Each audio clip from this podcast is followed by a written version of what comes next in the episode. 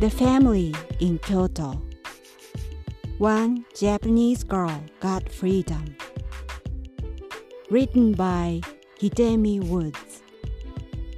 Narrated by Hidemi Woods. Crazy. I was born at the small hospital in a rural area. Although not many expectant mothers checked in there, two baby girls were born on the same day, one of whom was I. We shared the newborn room, sleeping in a bed side by side.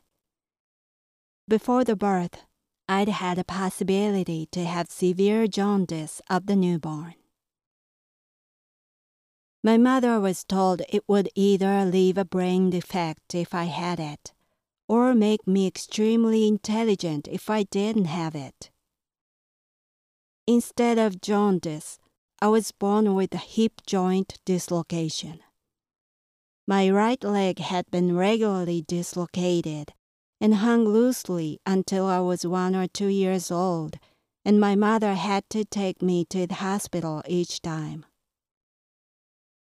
About the time when my leg finally stopped getting dislocated, there was a piece of news in a local newspaper that a little girl was thrown into the river and killed by her parent.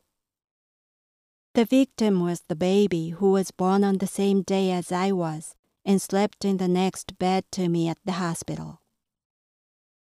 Since both the town and the hospital were small, my mother and my grandmother remembered the name of the baby and the area she lived in. I was luckier, and I outlived her without any more dislocation or jaundice.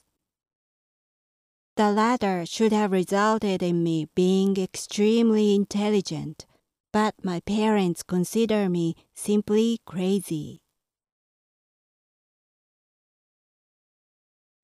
Audiobook Japanese Dream by Hidemi Woods on sale at online stores or apps.